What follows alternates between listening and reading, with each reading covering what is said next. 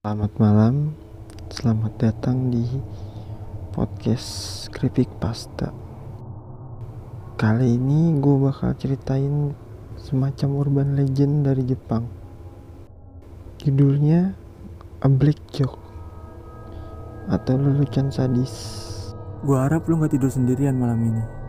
Gue harap lu gak lupa buat ngunci pintu kamar dan jendela lu setiap menjelang tidur. Atau kalau lu lupa buat ngelakuin itu, mungkin mereka bakal ngintai lu dari sudut tergelap dari kamar lu.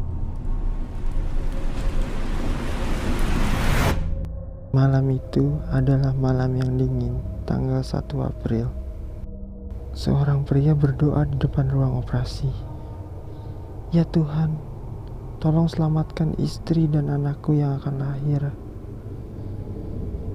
Istri pria itu sedang menjalani beda sesar.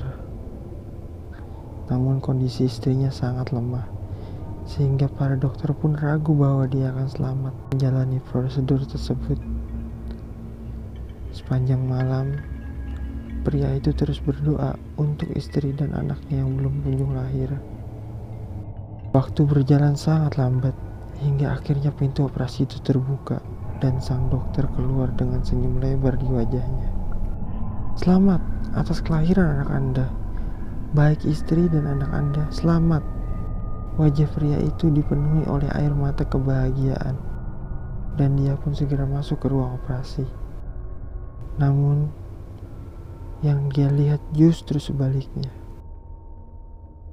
Istrinya tergeletak tak bergerak di meja operasi, bersimbah darah. Begitu pula bayinya, masih dengan tali pusar yang menempel, sama sekali tak bergerak di atas perut ibunya.